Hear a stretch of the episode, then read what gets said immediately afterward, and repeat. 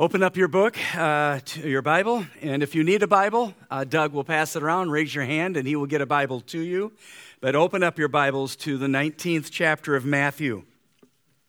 As I said earlier, we're on a journey together, and uh, prayerfully, uh, this journey um, will not end at the cross. We'll walk through it for each of our hearts in the resurrection. So,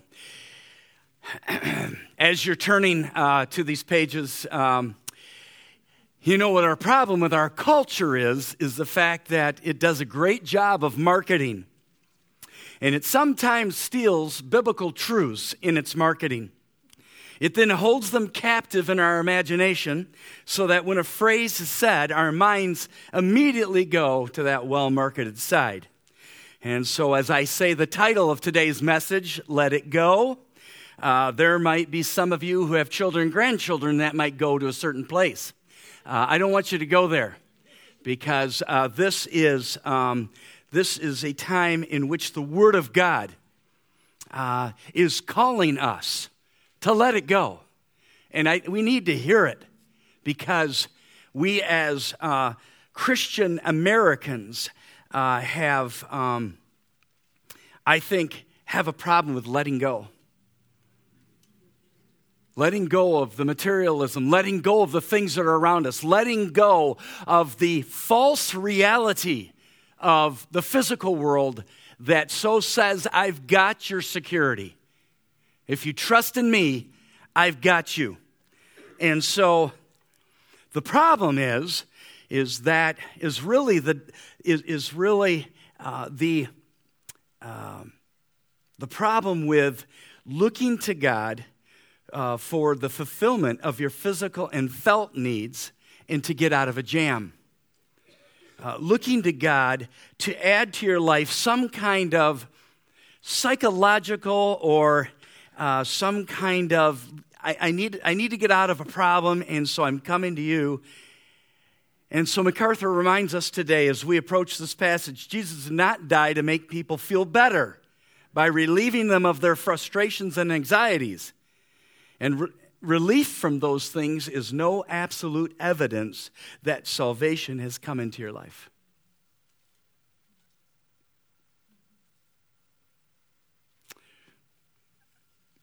Jesus' stark words that we need to listen to today as we, as we look at this passage, words that sometimes we overlook as materialist, people who live in a materialistic world, or that we somehow try to qualify them in more of a doable truth, Jesus says these words. In Luke 14 33, in the same way, those of you who do not give up everything you have cannot be my disciples. In the original language, it meant let it go. Let it go. Let me ask you a question What on earth is more important to you than Jesus Christ? Why is that important? We've been walking this journey together for eight years. In fact, on Easter, it's going to be our eighth anniversary. We don't usually say much about that. The core team kind of goes, you know, this is so much of a, of a ride by Jesus the years don't matter. We just want to keep our eyes on Jesus. So we don't generally make a real big deal out of our anniversary, but it is going to be. And in that eight years, we have had the privilege and honor of seeing what seemed to be people coming to Jesus Christ.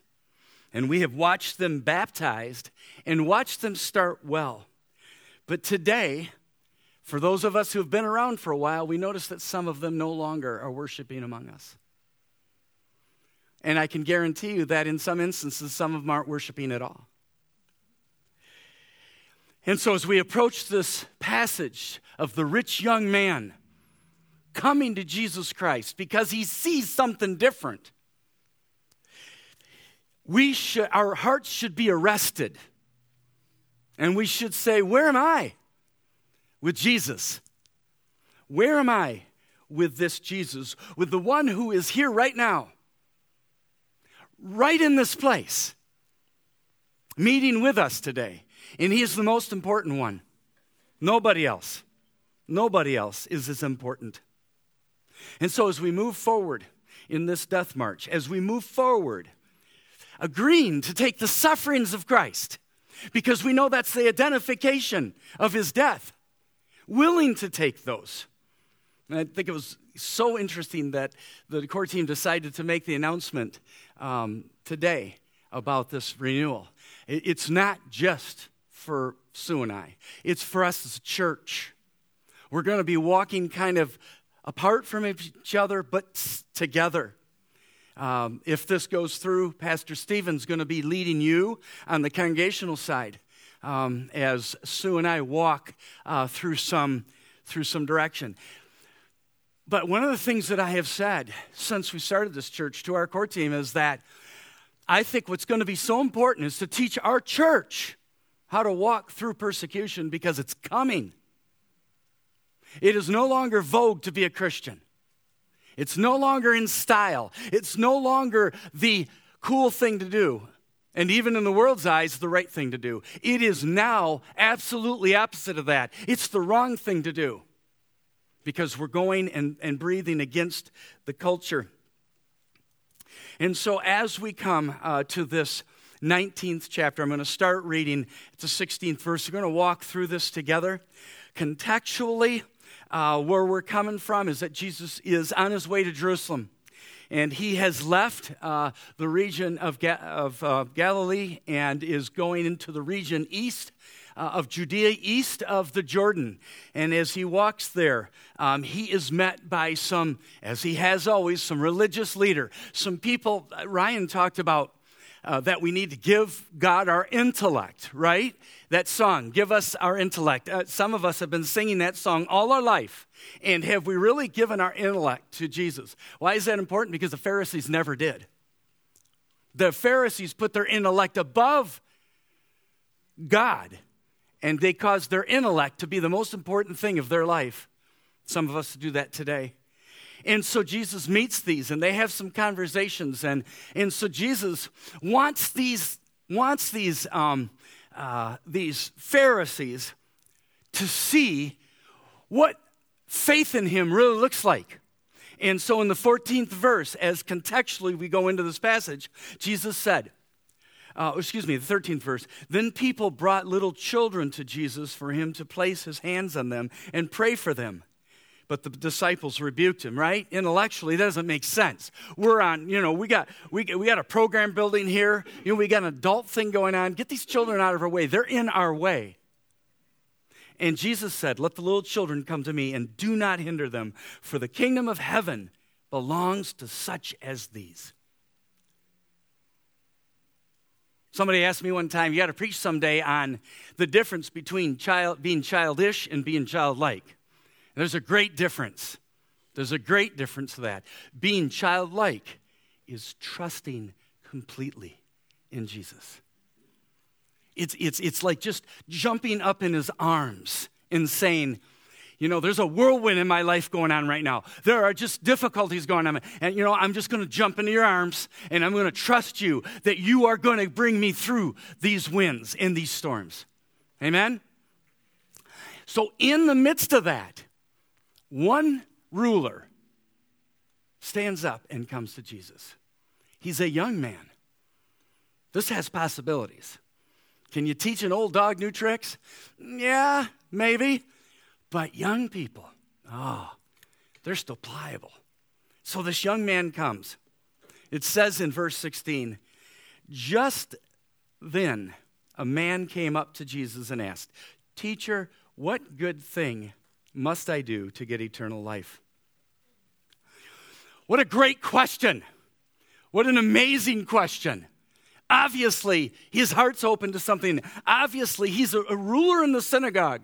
He knows the, the 613 rules. He understands these things, and yet he asks the question. He is what Chuck Yukin would call a hot prospect. right, Chuck? Yeah, yeah. He's a door open. And so, but as we walk through this dialogue,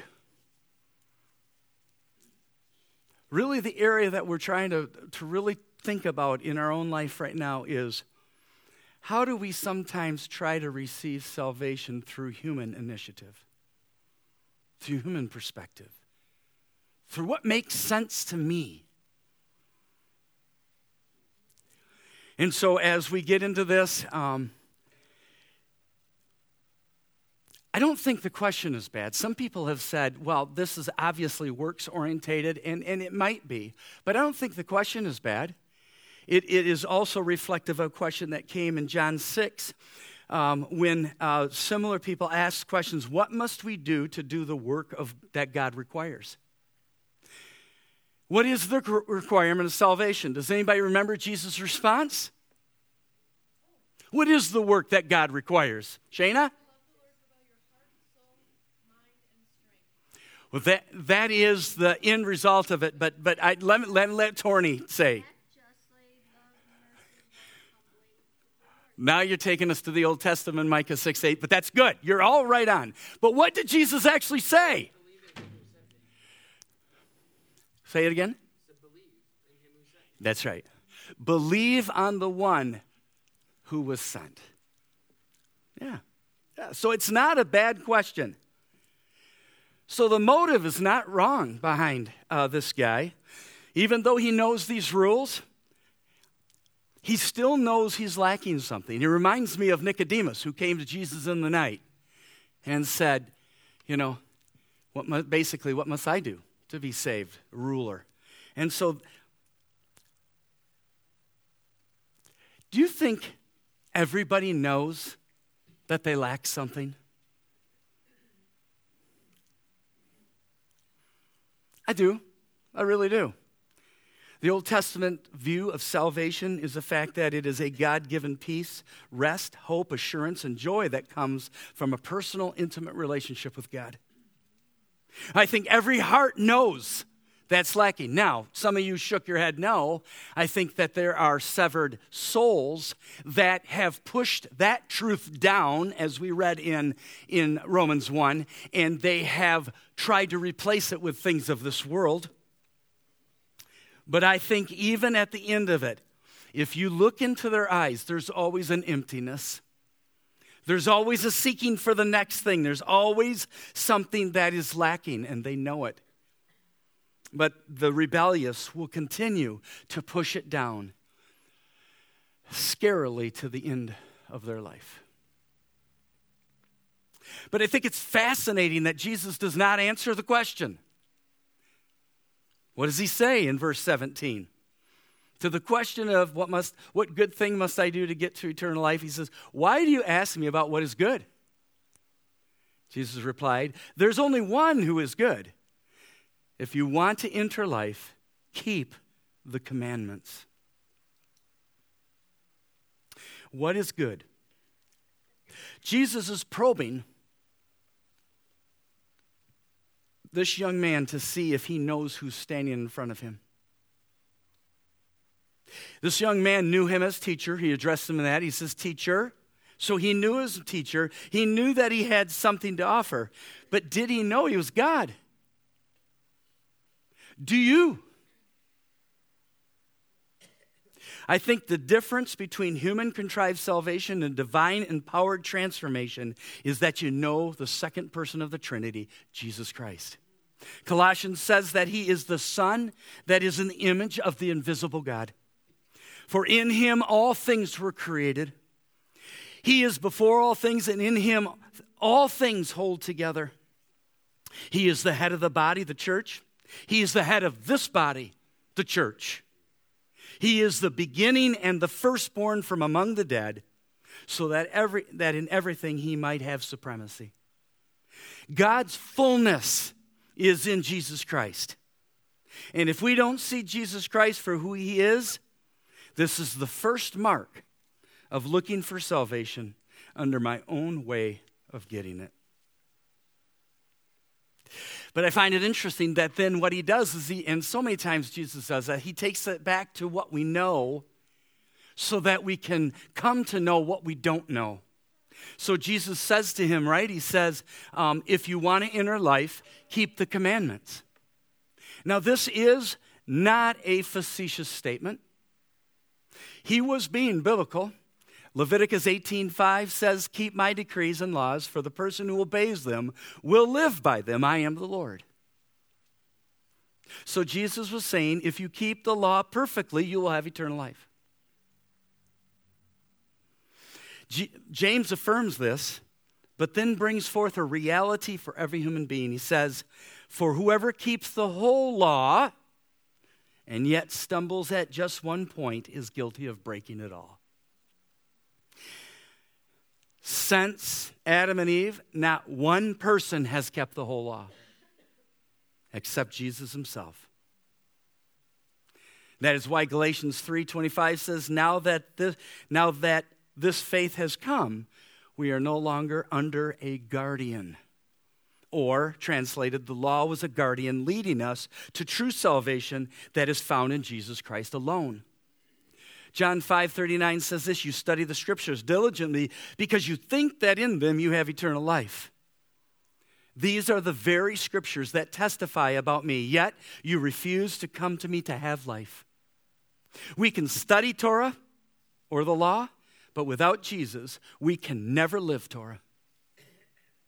Until you understand that you will continue to try to obtain salvation through your own means and not God's, through your own strength and not God's, and through your own wisdom and not God's, you will have missed it because Jesus Christ is the fulfillment of the law.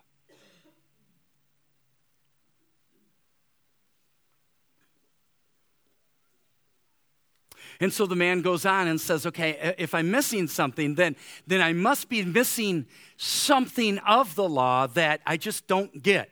Right? Don't we try to make a process out of salvation? Don't we try to do it in a five step plan? You know, if it just do, do, do, do, do, do, so much of the church is built around that, but it is right. What did Jesus say to Nicodemus? He says it's a it's a wind.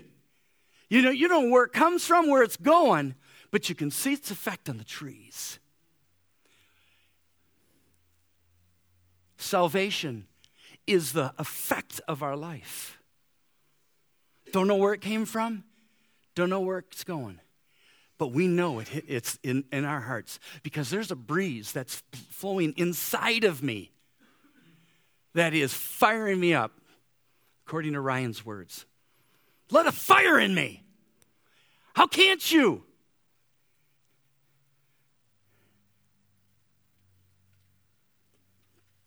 So the man says, Well, okay, which ones? Which ones? Here's what Jesus said You shall not murder, you shall not steal, you shall not give false testimony, honor your father and mother, and love your neighbor as yourself. Isn't that interesting that he takes the Old, the Old Testament, right? The, the side of it, of the relationship, the law of the relationship um, in the Ten Commandments, but then he adds the summary of the law on the end of it. I just, I find that interesting. Uh, and so, and so he has this young man's attention. Um, and so, but this was something that I never thought about. You look at these commands listed in 18 through 19, they are ones that are humanly possible. What's Jesus' point? I mean, can you can you not murder? Can you not commit adultery? Can you not steal? Don't get ahead of me, Tim.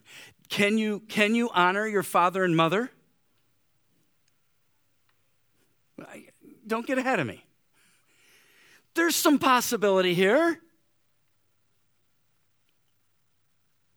But what Jesus was trying to drive him to was the fact that no, you can't even do that. You can't even do that. Even the most humanly possible commands you cannot do. It's our pride that says, I got this. It's our pride that says, I can make this happen. It's our pride that just a few rules and God can re- can't reject me because I'm a good person. The number one thing that I hear people say when, when, you're, when you're talking to them about God is the fact that, well, you know, I'm, a, I'm a pretty good person, so how could he reject me? That is one of Satan's greatest subtle lies is as if you're good enough, you can be saved. But myself included, and everybody that admits that they're an addict, realizes one true thing, and that is trying harder makes the addiction come out more. And the reason is this because you can't save yourself. You never have been able to. You've never given the power, the capacity to. You can't save yourself. And so many people, even in the church, have believed that. You see, the mistake of the Jewish ruler um, in front of Jesus is the same mistake we, say, we see today.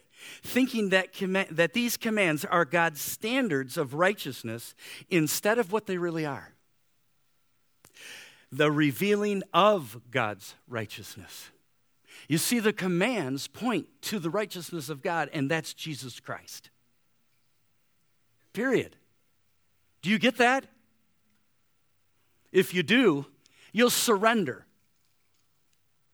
and get on your knees before the one who is and can be your righteousness even today.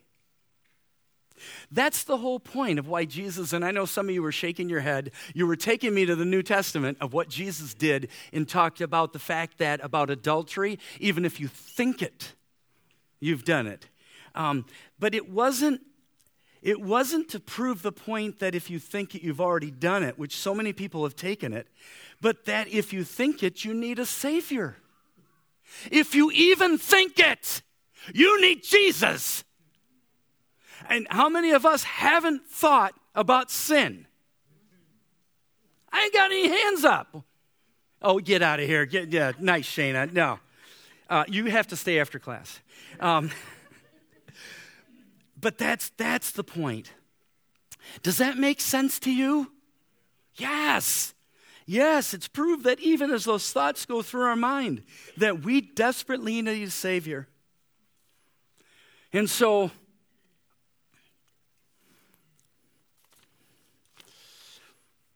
and so we get to this. And in verse 20, it says, All this I have kept. Was the man lying to himself? How many vote yes? He was lying to himself. All these I have kept, the young man said. But is, is it interesting? What do I still lack? What do I still lack? Even though Jesus takes him to the commands that was so familiar with him uh, and was seeking salvation, the young man was honest, honest enough to, reveal, to say this even though he had professed an outward religious uprightness, he knew he was still dead inside. He was still lacking. How about you? What do you experience in the quietness of your soul? Is there an emptiness, a lacking that still remains? Now, why did this man ask the question? In, in the 10th chapter of Mark, Jesus it says here that Jesus looked at the young man and loved him and says, One thing you lack.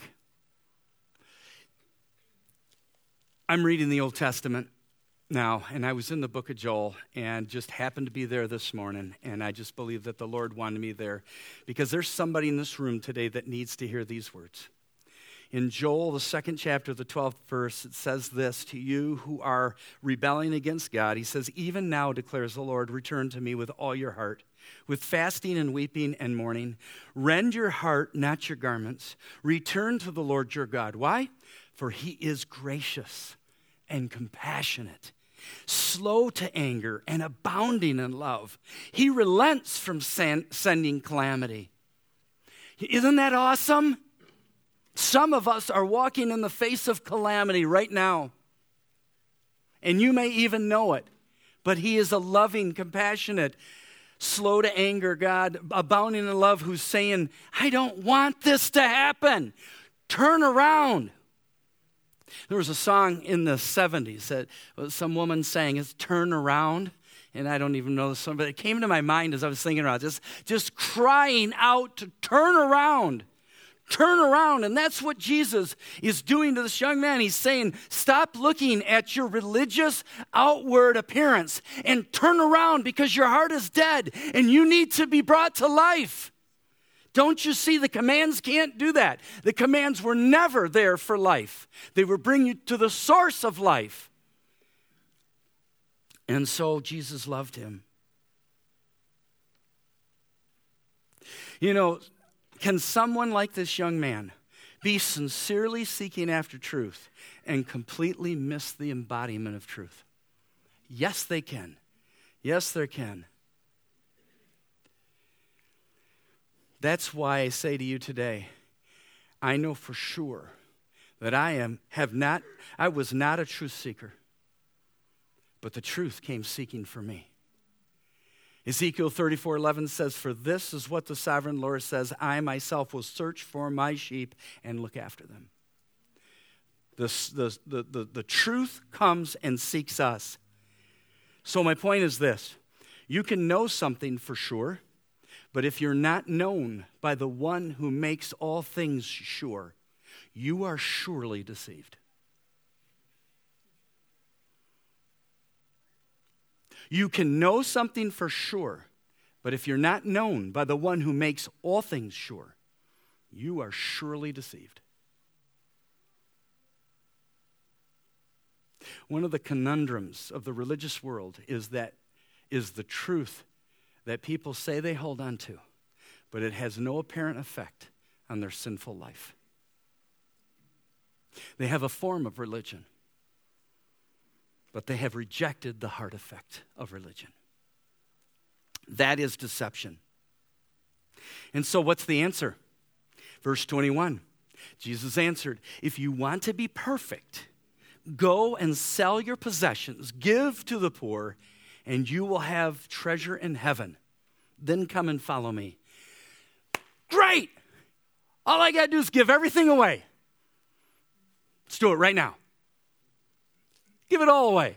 Oh, wait a minute, wait a minute, wait a minute. Um, the Allens are looking for a house. They can't give everything away. They got to buy a house, right? Maybe that's not the point. Maybe it's not the giving it away that's the point. I think it's understanding what perfect really means. Another translation here, it says if, if you want to be perfect, another translation is complete. Perfect is nothing to do with the act of selling everything, but the act of the willingness of letting go of everything is the outworking of being made perfect. Perfect or complete is something the law cannot do. Hebrews 7:19 says for the law made nothing perfect. Also reinforced by Hebrews 10:1 says the law is only a shadow of the good things that are coming, not the realities themselves. As I was as I was looking up this Hebrews, I was so feeling so sad for these rabbis who are looking in the law for salvation and believing that the Messiah is still coming. They may be intellectually all there, but they are totally missing it in the heart. It is Jesus Christ and Jesus alone. The law is what ushers us into the presence of our greatest need. Galatians 3:24 says the law is given through Moses, grace and truth were realized through Jesus Christ. You see the entrance to being born again is realizing you lack something and that that something is the perfectness of God. Matthew 5:48 says be ye perfect as your heavenly Father is perfect. It is his standard. That only happens as you receive the free gift of faith through Jesus Christ and respond by acknowledging the sin that lives in your heart. God then, according to Romans 10 9 and 10, right? It says this that if you confess with your mouth that Jesus is Lord and believe in your heart that God raised him from the dead, you shall be saved. For it is with your heart that you are sanctified, and it is with your mouth that you are saved. How does that happen? It happens because God sanctifies your heart and makes it clean by the forgiveness of your sin through the word, and the reality of your salvation comes from the confession of your mouth, your authenticity, your openness, a growing fruit of the Spirit. Your life is changing from the inside out. It is the story of Zacchaeus. I love the story of Zacchaeus because he was a wee little man. All you tall friends of mine, yeah, bring it on. Yes. Yeah, there's power in the shortness. Yes. But he was so excited to see Jesus, he ran ahead and climbed a tree. I love doing that. At 62, I'm not sure I'm going to do that real soon, but I loved doing that when I was a kid. He climbs the tree so he can see Jesus. And guess what? Jesus was thinking about him. And he looks up in the tree and he says, Zacchaeus, I must come to your house today. What? He's on the way to the cross. What? Yes. Zacchaeus has him over. They have dinner, victuals, and and all of a sudden he stands up and he says, Half of everything I own I give to the poor. And if I have cheated anyone, I will pay them back four times. Now, was that salvation? No, it was the result of it. And we know that because Jesus' words in chapter 10 says these. Or excuse me, in the 10th verse of the 19th chapter, he says, For the Son of Man came to seek and save the lost. It was the fact that Zacchaeus knew he was lost. He knew he was lacking something. And the result of being, of the lack being gone because he saw Jesus for who he was, changed everything for Zacchaeus. But we've got to deal with this rich young man. We've got to deal with him. And we get to the 22nd verse. Listen to it. Let it arrest your heart. Then the young man heard this. He went away sad because he had great wealth. Every time I read this verse, I want to just yell, Stop! You are walking away from the author of life, the king of all kings, whose kingdom will never end. You're walking away from the truth that you said you were seeking. He is the answer that overcomes all of life's questions. Today you have Him. Who am I? What is my purpose? What, what does, does life have meaning? Is this physical life all there is? What happens after I die?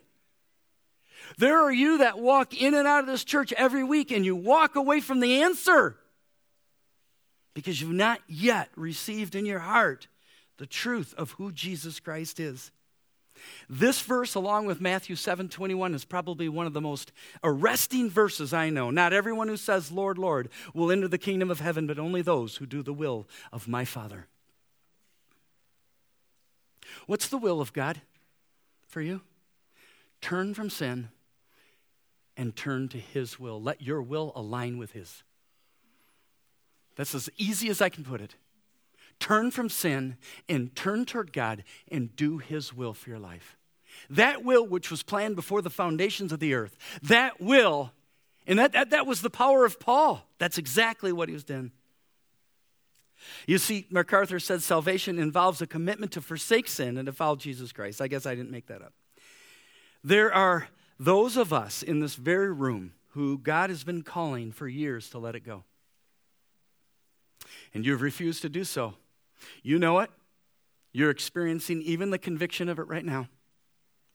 Your self centered, self righteous religiosity, the draw to the form and structure instead of the move of the Holy Spirit, has been getting in the way of you receiving either, the, either salvation or the movement of the Spirit in your life. Because we can grieve the Holy Spirit. You're tired and worn out, and you're wondering where to go from here on your knees. On your knees. Come to the one who fills the lacking. Come to the one who this man walked away from. I want to scream it because I just can't stand it. I can't stand it. The answer is let it go. How do we do that? How do we do it? It's really understanding the difference between the poverty of riches and the true riches of poverty. Matthew 5 says, Blessed are you, poor in spirit, for yours is the kingdom of God. Turn with me, if you have your Bibles, to James, the book of James, right after Hebrews, uh, the first chapter. I just, I just think this so is poignant uh, uh, to what the Spirit is saying to us in this room today. James chapter 1, starting with the ninth verse. Thank you for turning those pages. Thank you. James 1 9 through 11 says these words Believers in humble circumstance ought to take pride in their high position. But the rich, rich, rich, the rich should take pride in their humiliation, since they will pass away like a wild flower, wildflower. For the sun rises with scorching heat and withers the plant. It blossoms fall and its beauty is destroyed. In the same way, the rich will fade away even when they go about their business. Huh. Hmm. You see, it isn't about the amount of money you have or the amount of possessions you have. It's about what those money and possessions have on you. Is there a measure of salvation that comes from that which you have in the bank account, or the four walls that you're walking in, or the fake security that they bring to you? Now, don't dismiss this too quickly, because I know in a materialistic world you'll say, oh, come on, Ondersma, stop it. Tell me you haven't felt at times um, kind of a relief when you got a raise kind of a relief when your money things kind of went the way that you should. Kind of a relief when the things of this world try to cast their false security on you. I have. I have. But the false security of the physical is always trying to grab your attention away from the spiritual. Always. Sue and I lived in a mobile home for six years. We were very discontented. And part of it was because she started having children. And it started happening like one after another. It's like, man, are we going to have 15 children here? And I felt like the little old woman in the shoe. And, uh, and so we started, we were there for six years, and four of them we had the mobile home up for sale. And we were so discontented, we were frustrated, we were angry. And, uh, and finally, as God always does, He sold our mobile home on the exact day that He brought us the house that He wanted us to move into for 11 years. But we found out a truth owning a house is not the answer to our problems, it makes more. it, there's work. There's, I mean, right? And, uh, and so and so, um, so as we think about this, and as you think about um, just, you think about, you know, that we we are rich people in this room. I don't care where you're at, but there, there's a real tendency to be pulled toward that. And, and so we have to be careful. How can we do this? And I think the answer is in this passage. So let's, let's learn how to let it go. First, 23 through 24, listen to it. Then Jesus said to his disciples, Truly I tell you, it's hard for someone who is rich to enter the kingdom of heaven. And again, I tell you, it's easier for a camel to go through the eye of a needle than for someone who is rich to enter the kingdom of God. First answer to how to let it go is to put no confidence in the flesh. Put no confidence in the, this physical world. Put no confidence in this. See, it wasn't the fact that the rich young man was rich, but that he placed his trust, trust in the wealth more than the God who came to him in flesh. Jesus, uh, Paul actually said these words that he puts no confidence in the flesh. And that is, it's not easy to do that. Sue, when we got married, figured that we would live in one house for the rest of our lives together. Ended up being six. But what she learned through that, what we both learned through that in, in all of those homes, is that the home does not matter. The, the structure does not matter. What matters is what's going on inside the home. Because my wife was able to make every house a home by bringing the love of Jesus Christ into those, into those walls and that made all the difference in the world. Where are you putting your, your trust? You know, some people have looked at this analogy of the camel and the eye and needle, and they've tried to make a whole lot of just, you know, physical realities. And, and you know, one is, of course, that, that above the gate of the, of the Jerusalem gate is, is a small window. And, you know, if you could lift up your camel and shove it through it. Um, but, but, the, but the real point of this is the fact that it's impossible that nothing in this world is going to bring salvation to us. Nothing. There's no, there is no financial security. There is no security of where you live. Um, our, our dear sister Judy is, is possibly watching her um, father pass away in front of her in the next days or weeks, whatever the Lord determines. And I mean, it's, her heart is breaking. Um, and the same week, I, I talked with a pastor who was walking by my house like this. And as he came up to my trash can, I was coming out to grab it, and we sat and talked. And he said, I said, How was your winter? And he said, Well, it's, it's, it was good, except I was in the hospital every six weeks for blood, um, uh, uh, for, um, blood infection. And he says, It's coming from my cancer. And he says, I'm probably not going to be here long. And he said, But you know, Ondersma, you know what was, what's amazing?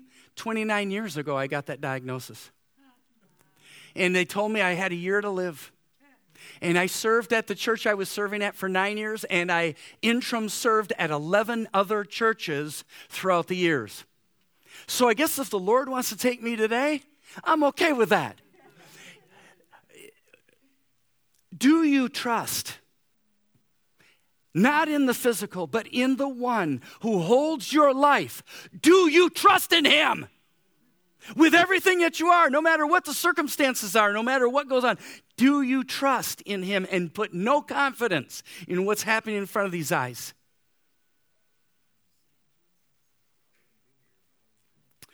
Luke 12 tells a story about a man who had a bumper crop. And instead of seeing how he could give glory to God to what he had made, he decided to give glory to himself. And Jesus said, When you build your barns, um, what good will that do you? Because this very night, your life will be demanded from you. Jesus ends this story by saying this This is how it will be with whoever stores up things for themselves, but is not rich toward God. What does it mean to be rich toward God? It means to be absolutely surrendered to His will in your life. It means to be rich in worship, rich in relationship and love with God and others, rich in response of good deeds, rich in fearless living, rich in hope, rich in peace, rich in the growing character of Jesus Christ in your heart. That's what it means to be rich in God. And I want to talk to you people who have less money. Do you put your confidence in the bills that are in your hand or the Bible that sits in your lap? I'm sorry, it does not matter. I believe this the rich and poor have this in common the Lord is the maker of them all. God has set you in the place you're at. Because in the end, like, like a boulder on the seashore or a piece of sand on the seashore at 35,000 feet in the air does not matter. Whether you, people have riches on this earth or whether they're poor on this earth, it does not matter. God has set you there. He's set you in this. I, I told the, the uh, core team when we started this church, I said, I'm not going to try to make people middle class. Middle class is not their salvation, Jesus is. And I think for a lot of times that is what we've done. If you, if you look like us and act like us, then you must be saved. That is not a great Bible study. Second, verse 26. Jesus looked at them and said, Well, verse 25. Then the, the, the, disciples heard this. They were greatly astonished and asked, Who can be saved? Jesus looked at them and said, With man it is impossible, but with God all things are possible. Been saying it all day. Have you put your absolute confidence in the God of possibility?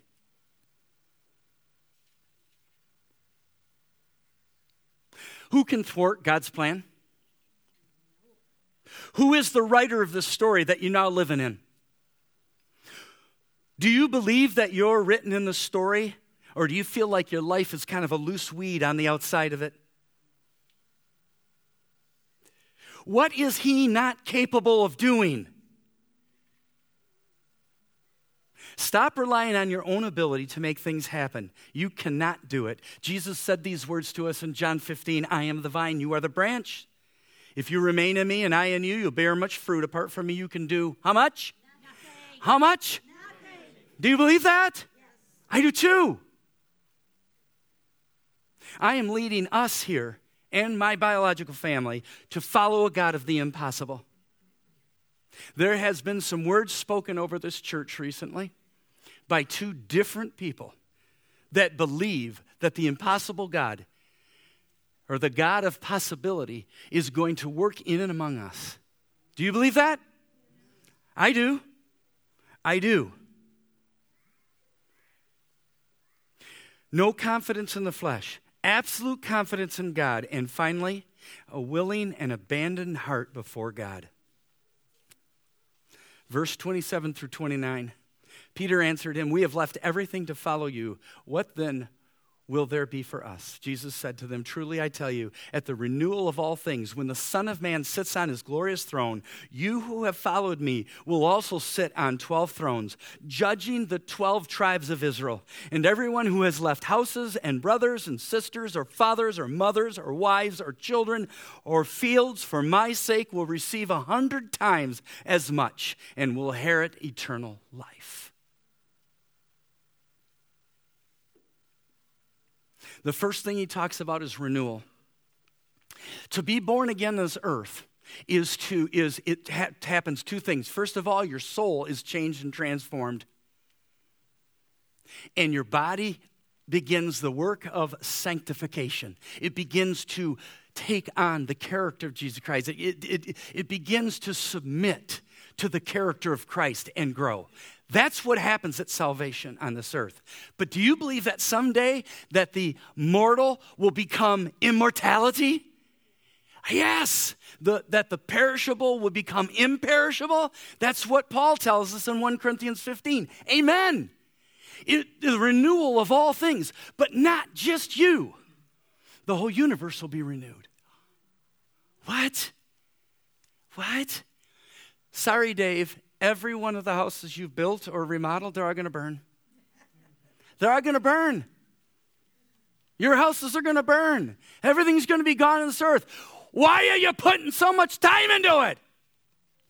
I, buy a house. I don't care. Do what God's calling you to do, but man, let your focus stay on the spiritual, not on the material. Let God lead you. He has done an amazing job of Sue and I leading us. It has been an amazing journey of how He has led us in so many ways.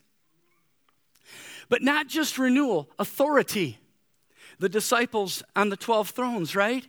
But also, listen to me. Those of us who have received the Spirit of Jesus in our hearts, we also rule. Doesn't that make sense? If the ruler lives inside of you, you'll be part of it, right?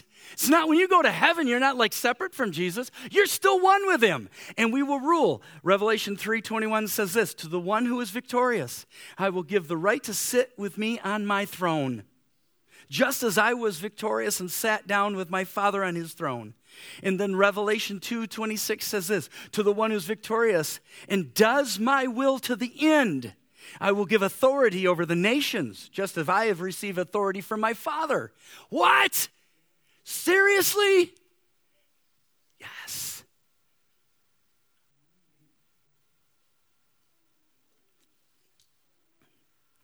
Do you remember when the disciples, uh, or when, when, when they were beginning, when the people were beginning to hear Jesus Christ speaking? What did they say about him? What did they say about him? What's that? Yes, that he speaks with authority. Why is that different? Because his whole being was God. And the words that are in this book, he wrote them. he wrote them. but the thing is this when he writes on your heart, and he changes your heart from stone to flesh, it's written on your heart too you also can speak with authority.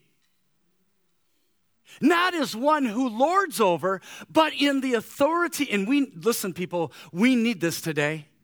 We need this today more than any other day because we have got people speaking lies like crazy out there. And we need the, the, the, children of Jesus Christ to stand up and to speak with authority the Word of God to change and transform their lives.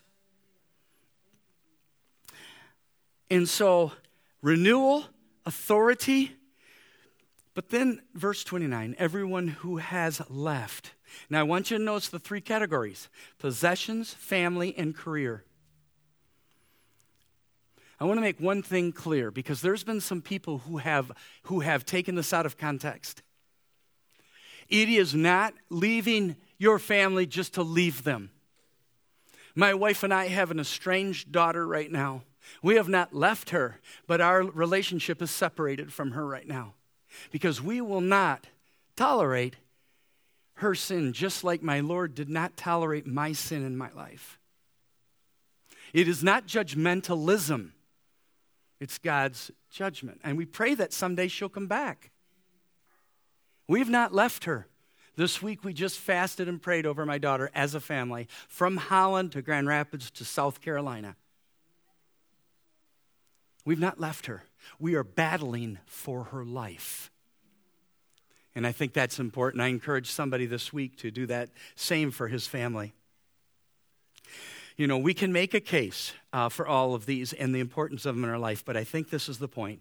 If the righteousness of God calls us to leave any one of these three, would you be willing to abandon all for the sake of the gospel? Would you? Would I? I think that is a proper and true question. God is a just God and He's good. His leading of His people is always for our good and for His glory. And so, as we bring this thing uh, to a landing, I've been kind of hinting to you uh, that, uh, that this is a very, very important time. Um, in reflection of part of this scripture, I'm wondering, um, you know, how we would have handled this person. But more importantly, what about you today? We are living in strange times. We are living in strange times like no other generation has seen. And, uh, you know, we just went through a pandemic which seems to be a bit on the end. And, uh, and now we have a war that is being threatened as possible World War III. A song was written. The title of it is this Can One Man Save the World? Who's this comedian? His audience, more mice than men. The Superman Ukrainian. I don't know. Great grandson of the Holocaust, an Eastern heart the West has lost. Nail or carry up his cross. I don't know. But he's got everyone thinking. Yeah, he's got everyone thinking. Can one man save the world?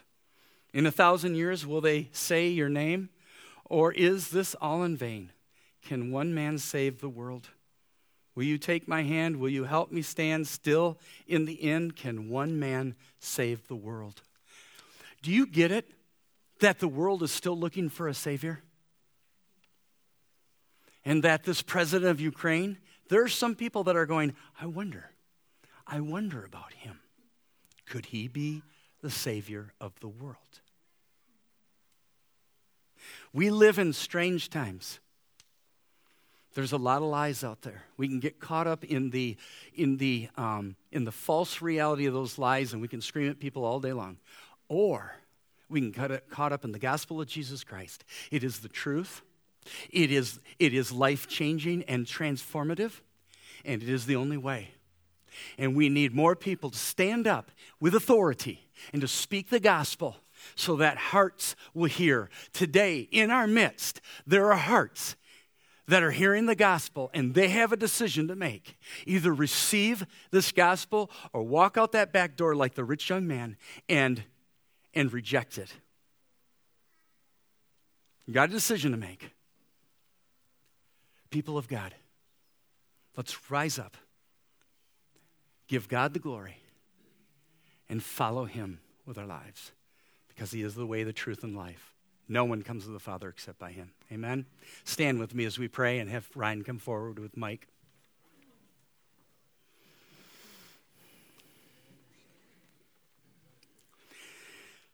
Let's pray together. Heavenly Father, here we are uh, in this place together, worshiping you. Your word is true, it's transformative, it's real.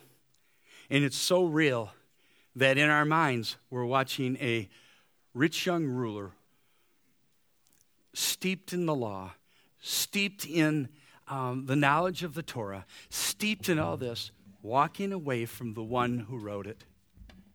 Heavenly Father, let that not be me. But as we come today, may we realize that, that our overcoming and our ability to let go is to put no confidence in the things that we own, the things of the physical world, nothing on this earth, that we put total confidence in the God that is the God of possibility. And that, Father, we come before you abandoned, willing, willing to do whatever it takes for the gospel. It is, it is the life refresher. It is what brings beauty from ashes. It is what brings and, and, and, and heals the lame and sets the captives free. And it brings light unto those who've been walking in darkness. It is the only answer for us and our problem. And so, Lord, I know there's those in, within my, uh, in the sound of my voice that needed to hear this today as well as I did. And to pray that, Father, that our hearts would be moved desire to walk closer to you, to maybe receive you for the first time in our life, to, to be set apart, made holy by the renewing of our souls and the renewing of our mind. And that, Father, um, the cross of Jesus Christ comes to the center of our souls. The blood of Jesus Christ covers our souls, and our lives become more real than they were the moment before. You are the reality of existence. May we exist in you and you alone. In the name of your Son, Jesus, I pray. Amen.